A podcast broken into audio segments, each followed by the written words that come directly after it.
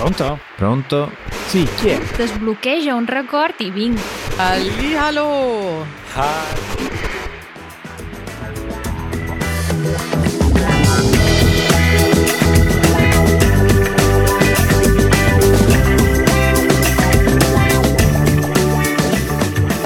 Buongiorno Matteo. Eh, buongiorno. Come va? Tutto bene qui? Che dici, che si dice dalle tue parti? È tutto bene. Ti dirò, oggi una bella giornata apparentemente soleggiata. Temo che finirà come ieri, nel senso che fino a ora di pranzo arriva, c'è il sole perché c'è tanta luce, poi inizia a arrivare un po' troppa foschia e diventa tutto un po' grigio. Qui invece ti dirò nuvole, Mhm. freddo, Mm, freddino mm. E anche un po' di pioggia, tanta umidità. E comincia il ballo del- dei lamenti, no? Qui da noi, nel senso che eh, quando c'è sole e 20 gradi a febbraio, ce li godiamo da un lato, Mhm. eh, ma dall'altro lato diciamo, ah, però che strano quest'inverno così caldo. Poi quando arriva, eh, veramente arrivano delle giornate invernali, diciamo, mamma mia, non vedo l'ora che torna a fare sole e 20 gradi. e vabbè, si inizia questo e sarà... Ma alla fine Napoli e Sud Italia, bah, ancora un mesetto, meno di un mese. Poi parte la primavera. E Non lo so, io ho paura che il fatto che abbia piovuto davvero poco questo inverno poi ce lo faccia pagare in primavera e quindi eh, temo che avremo una primavera molto piovosa. Speriamo di no, se no come, come fanno a consegnare i libri? La vita in Italia. Ma intendi il corriere Amazon? Eh, no, intendo un fantastico libraio che abita in, eh, un po' più vicino a me questa volta, in Piemonte. In Piemonte, ad Alba, no all'Alba, ad Alba. Alba è una città in eh, provincia di Cuneo e in particolare questo signore Carlo, Carlo Borgogno, è il proprietario di una libreria di cui parlano in tanti in Italia. La libreria si chiama Milton. E fin qui una libreria come tante di un Mm. piccolo paese. La differenza è però nella sua poetica e non potrebbe essere altrimenti.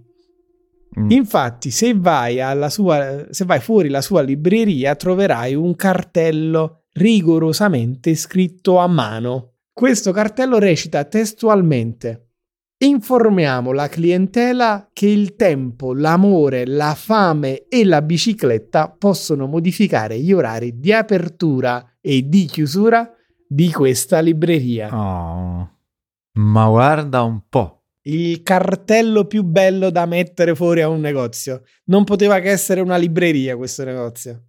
Eh, in effetti sì. Cosa vuol dire questo cartello, Matteo?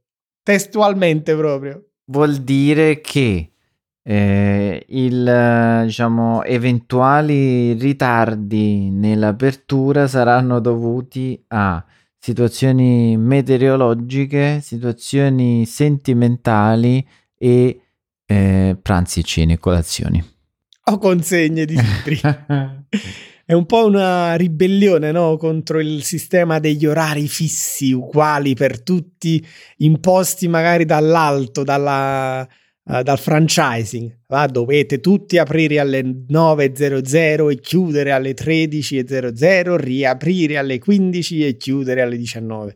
Invece qui gli orari sono un po' ballerini, la libreria può aprire o chiudere a seconda del clima, se piove, se non piove, se c'è la neve, eh, a seconda della fame, se sei andato a farti il pranzo in salumeria e ti sei trattenuto un po' in più, a seconda dell'affetti, della- degli amori, no? Sì, E delle consegne. che sono diciamo quelle un po' più inerenti al lavoro, però comunque sono abbastanza particolari queste consegne, giusto? Sì, in realtà sul cartello si dice le biciclette, a seconda um, della bicicletta. La bicicletta può avere una foratura e quindi tu arrivi più tardi all'apertura. Mm. Vivete la vita in maniera slow, in maniera lenta. Però la bicicletta è anche il mezzo utilizzato per fare le consegne, perché non finisce qui. eh, un'altra fantastica prerogativa di questa libreria è eh, fare le consegne in bici in un raggio di 25 chilometri. 25 km per, per, per noi, metto, inserisco anche te in, questa, diciamo, in questo club dei non ciclisti, proprio tanto. È Cioè, tantissimo. è, è un- un'enormità.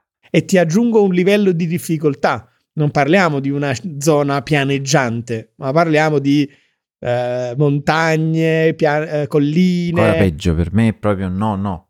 Il signor Carlo dice: Per me è un modo per conciliare eh, l'attività fisica con il lavoro, soprattutto se il tempo lo consente. Quindi, se è una bella giornata, se non piove, se non nevica, perché no? Mm, E lui dice tutto ripagato dal sorriso che mi restituiscono i clienti che si vedono recapitare il libro scelto in bicicletta.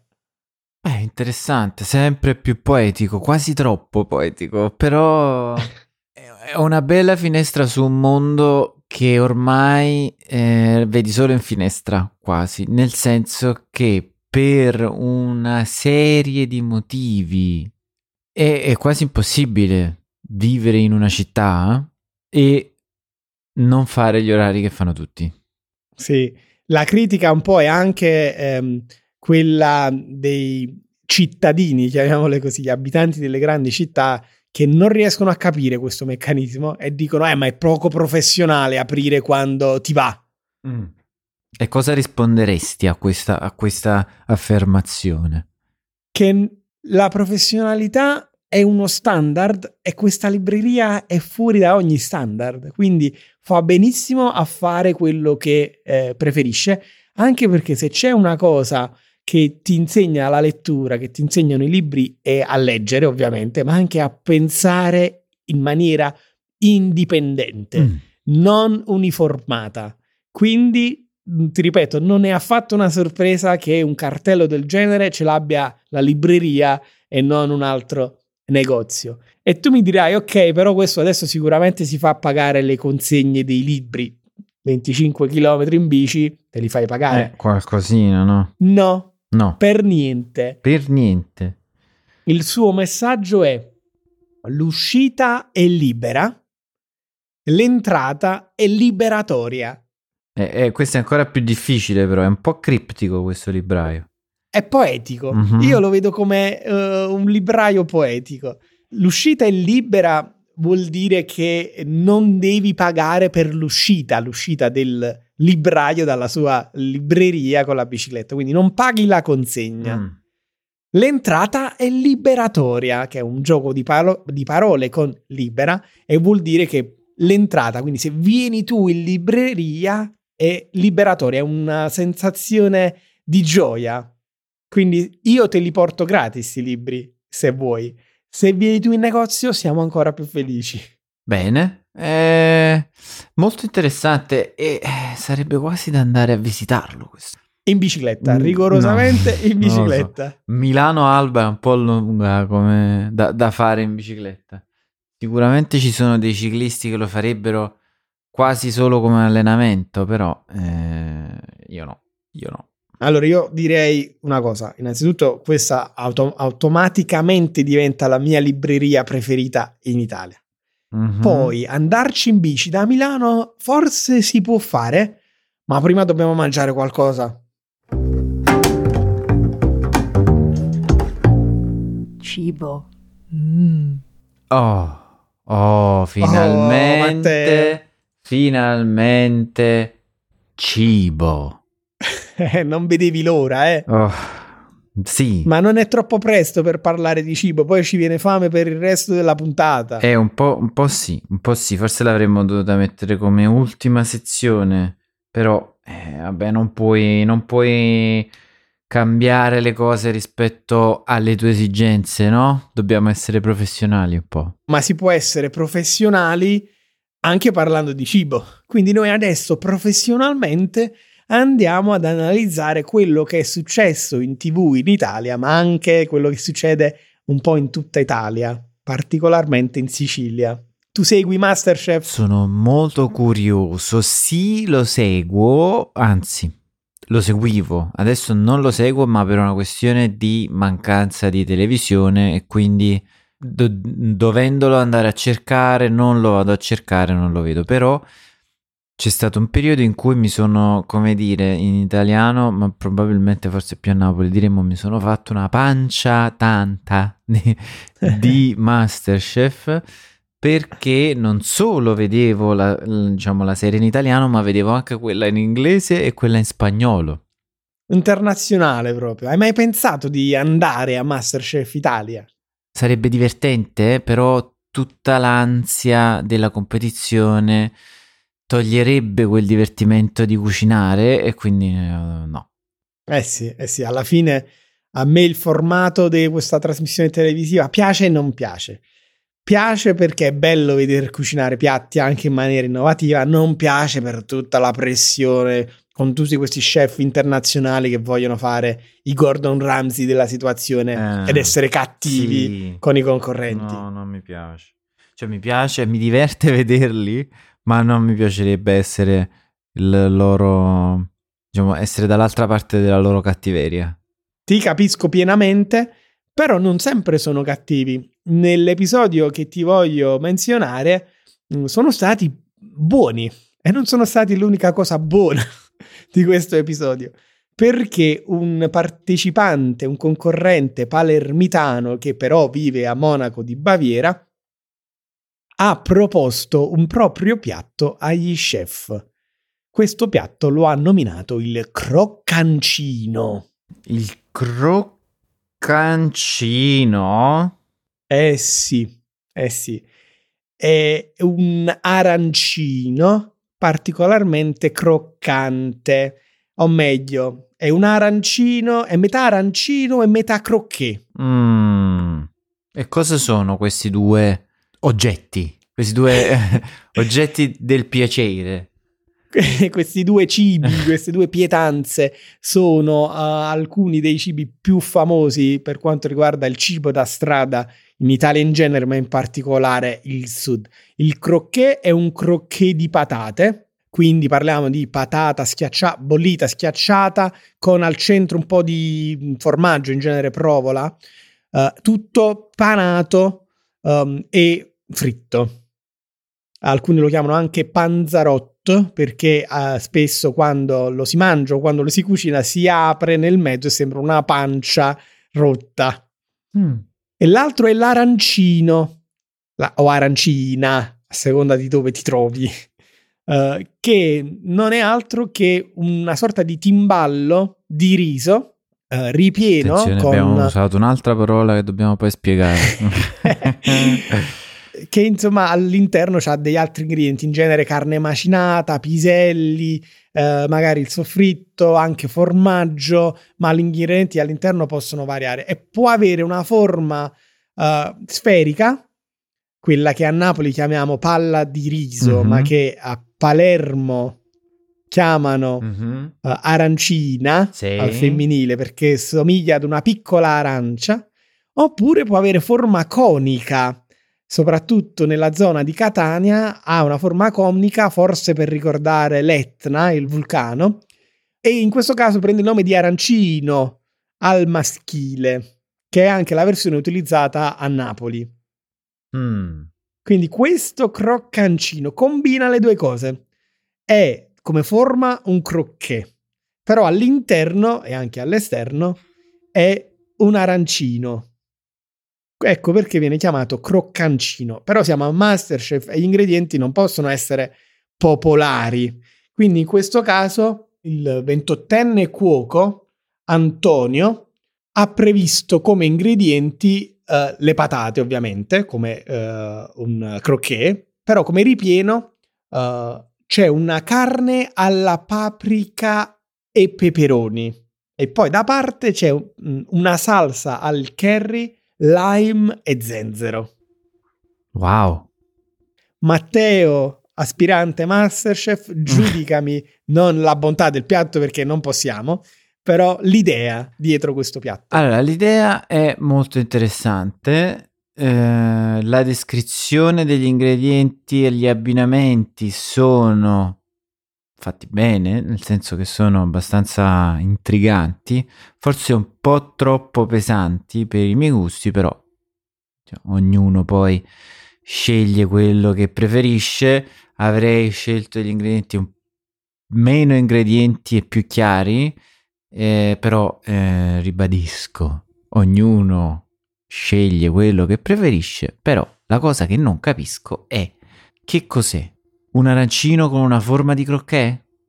Eh, no, perché eh, eh, c'ha le patate, non c'ha il riso. Ah. Quindi è come un croquet, non... Quindi è un crocchè eh, a forma di arancino? In pratica è un, è un croquet normalissimo, Ok. solo che invece di metterci il, il ripieno di formaggio e basta, Ah, c'è un ripieno di carne, eh, come si fa in, genere, per, gli arancini. Mm, mm, mm. Quindi qui siamo in quella zona in cui il confine tra una cosa geniale e una cosa semplicissima Mhm. è molto sottile. E tu, co- diciamo, sentendone parlare, ti è venuta fame? Mm, non ancora. Ok. Quindi in realtà non è che proprio ti convince tantissimo. No, devo essere, devo essere onesto. Uh, il croccancino in questione non mi attira per niente, anche perché Mm, c'è la uh, carne. da vegetariano io il crocchè lo posso mangiare, a meno che non ci aggiungono il salame o il prosciutto. Uh, mentre invece questo croccancino, uh, chissà se ne risentiremo parlare oppure no. E questo croccancino io non lo potrei mangiare perché c'è la carne. E poi ti dico la verità, in genere a me anche il crocchè o panzarotto che dir si voglia, in- eh, a Palermo pensa si chiamano cazzilli, quindi è ancora un altro nome. A me non fanno impazzire, mi piacciono le patate, Mm. eh, però non, non da mangiare così spesso. Cioè, se devo mangiare qualcosa di fritto, preferisco mangiare altro fritto. E qui forse mi piacerebbe più l'arancino o la palla di riso. Anche qui spesso ho difficoltà con gli ingredienti perché c'è sempre della carne Un macinata. carne. Mm, mm, Quindi mm, ti dico mm. la verità, la mia regina del fritto, al di là della pizza, vabbè, ma facciamo sezioni a parte per la pizza. La mia regina del fritto è la frittatina di pasta, Mm, che cosa buonissima. che nella ricetta originale o tipica prevede comunque la carne al ragù, però oggi a Napoli si fa in centinaia di modi diversi, quindi si fa la, pa- la frittatina di pasta e patate, ad esempio. Ecco qua. E già, se prima non avevamo fame... Ecco qua. Adesso sì che ho è fame anch'io. Una voragine nello stomaco. Oppure la frittatina ai friarielli. Mm, non l'ho mai assaggiata, però sembra molto buona. Eh, oppure quella alla genovese. Mm, quella è eccezionale. Quella è... po- poche cose possono superare una frittatina alla genovese, però ti dico che se tu vivessi in una delle città più famose, diciamo, che produce arancini, dove io sono stato e quindi è l'unica che io ti posso, diciamo, di, di cui ti posso portare testimonianza, ovvero Catania, troveresti tantissimi aranci Ne, ne, ni. ni, non- come, come funziona? Chiariamo Aranci- questa cosa per, Ni. la- per l'Accademia della Crusca, quindi per eh, le accademie ufficiali della lingua italiana, si possono utilizzare tutte e due. Eh, quindi sia arancino che arancina, e quindi al plurale arancini o arancine. Chiaramente, se vai in Sicilia, eh, usare uno piuttosto che l'altro vorrà dire che tu parteggi per una parte della regione piuttosto che un'altra. E se chiedi ai siciliani ti diranno che no, no, attenzione, arancino e arancina sono due cose diverse. diverse. eh, non è certo. cambia solo il nome, cambia proprio tutto. Mm. Andiamo nel complicato. Va, e allora io parlerò di aranci. No. N.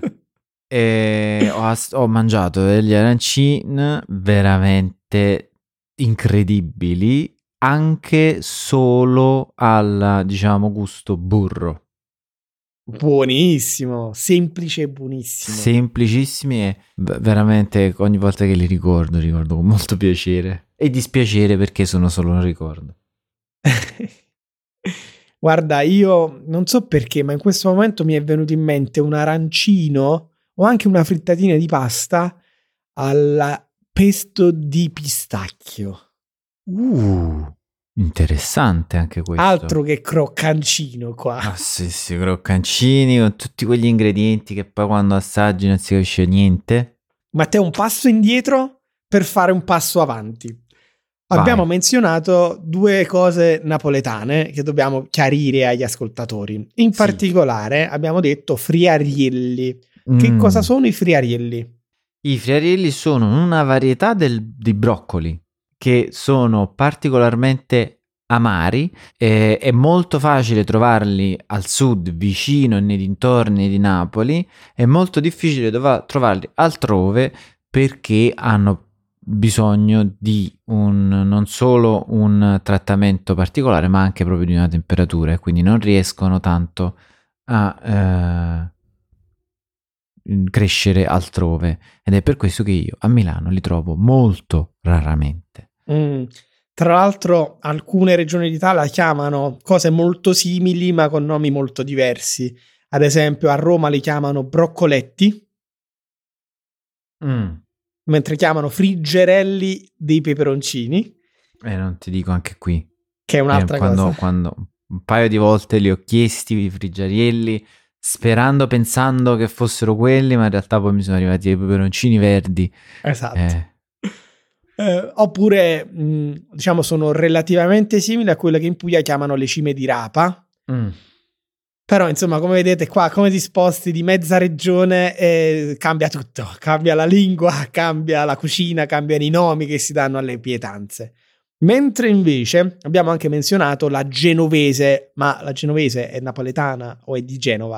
La genovese è napoletanissima, è E un cos'è? piatto napoletano, mm, è uno stufato di carne con eh, il principale ingrediente che sono le cipolle, quindi praticamente il risultato è una salsa che si usa per la pasta che è una crema di cipolle al gusto carne, diciamo.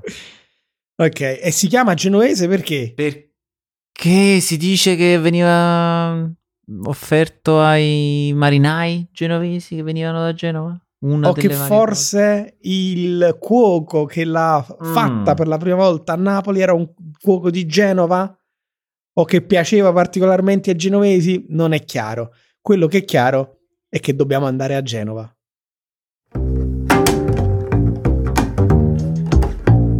Personaggi storici. cose.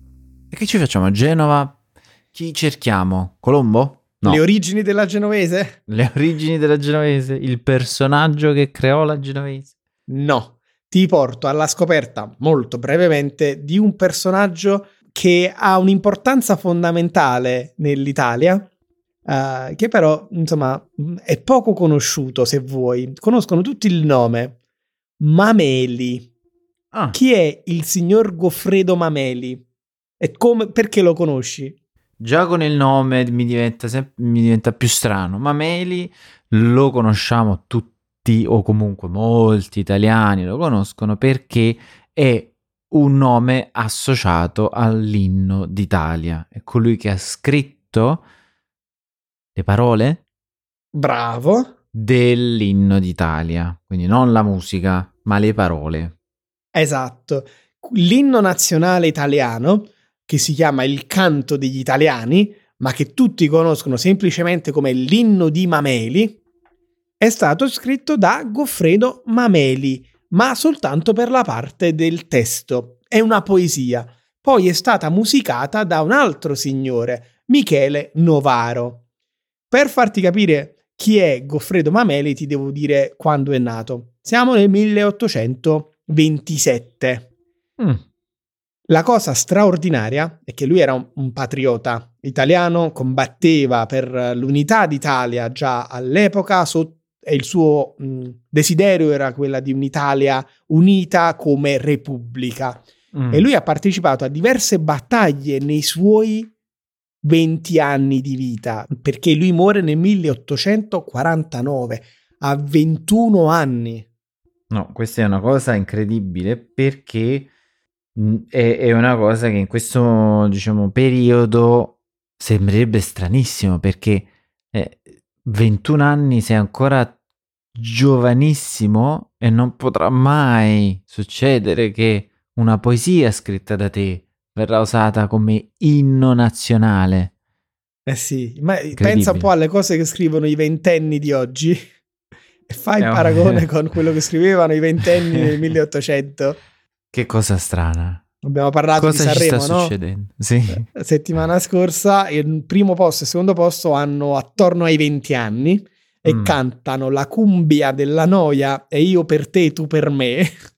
Andiamo benissimo, andiamo. Goffredo Mameli canta, scriveva il canto degli italiani, che è molto difficile eh, per- da leggere anche per un italiano oggi, perché è un italiano un po' arcaico ed è anche poetico, quindi è ricercato in Mm. maniera proprio conscia.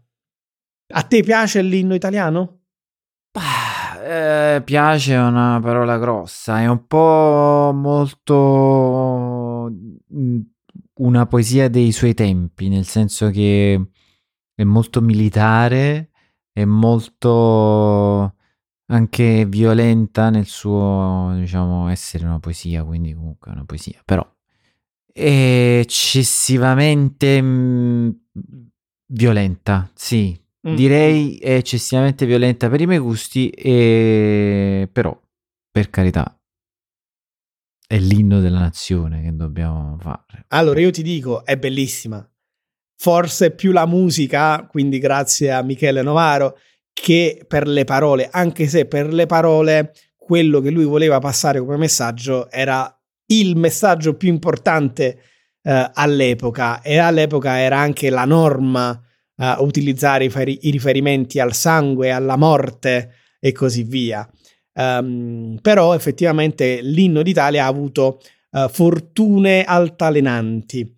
Eh, innanzitutto non è stato l'inno d'Italia fino al eh, secondo dopoguerra, perché quando poi l'Italia viene unificata, viene unificata non come repubblica ma come monarchia e i re, i Savoia, scelgono di utilizzare la marcia reale dei Savoia invece che eh, l'inno di Mameli Giustamente.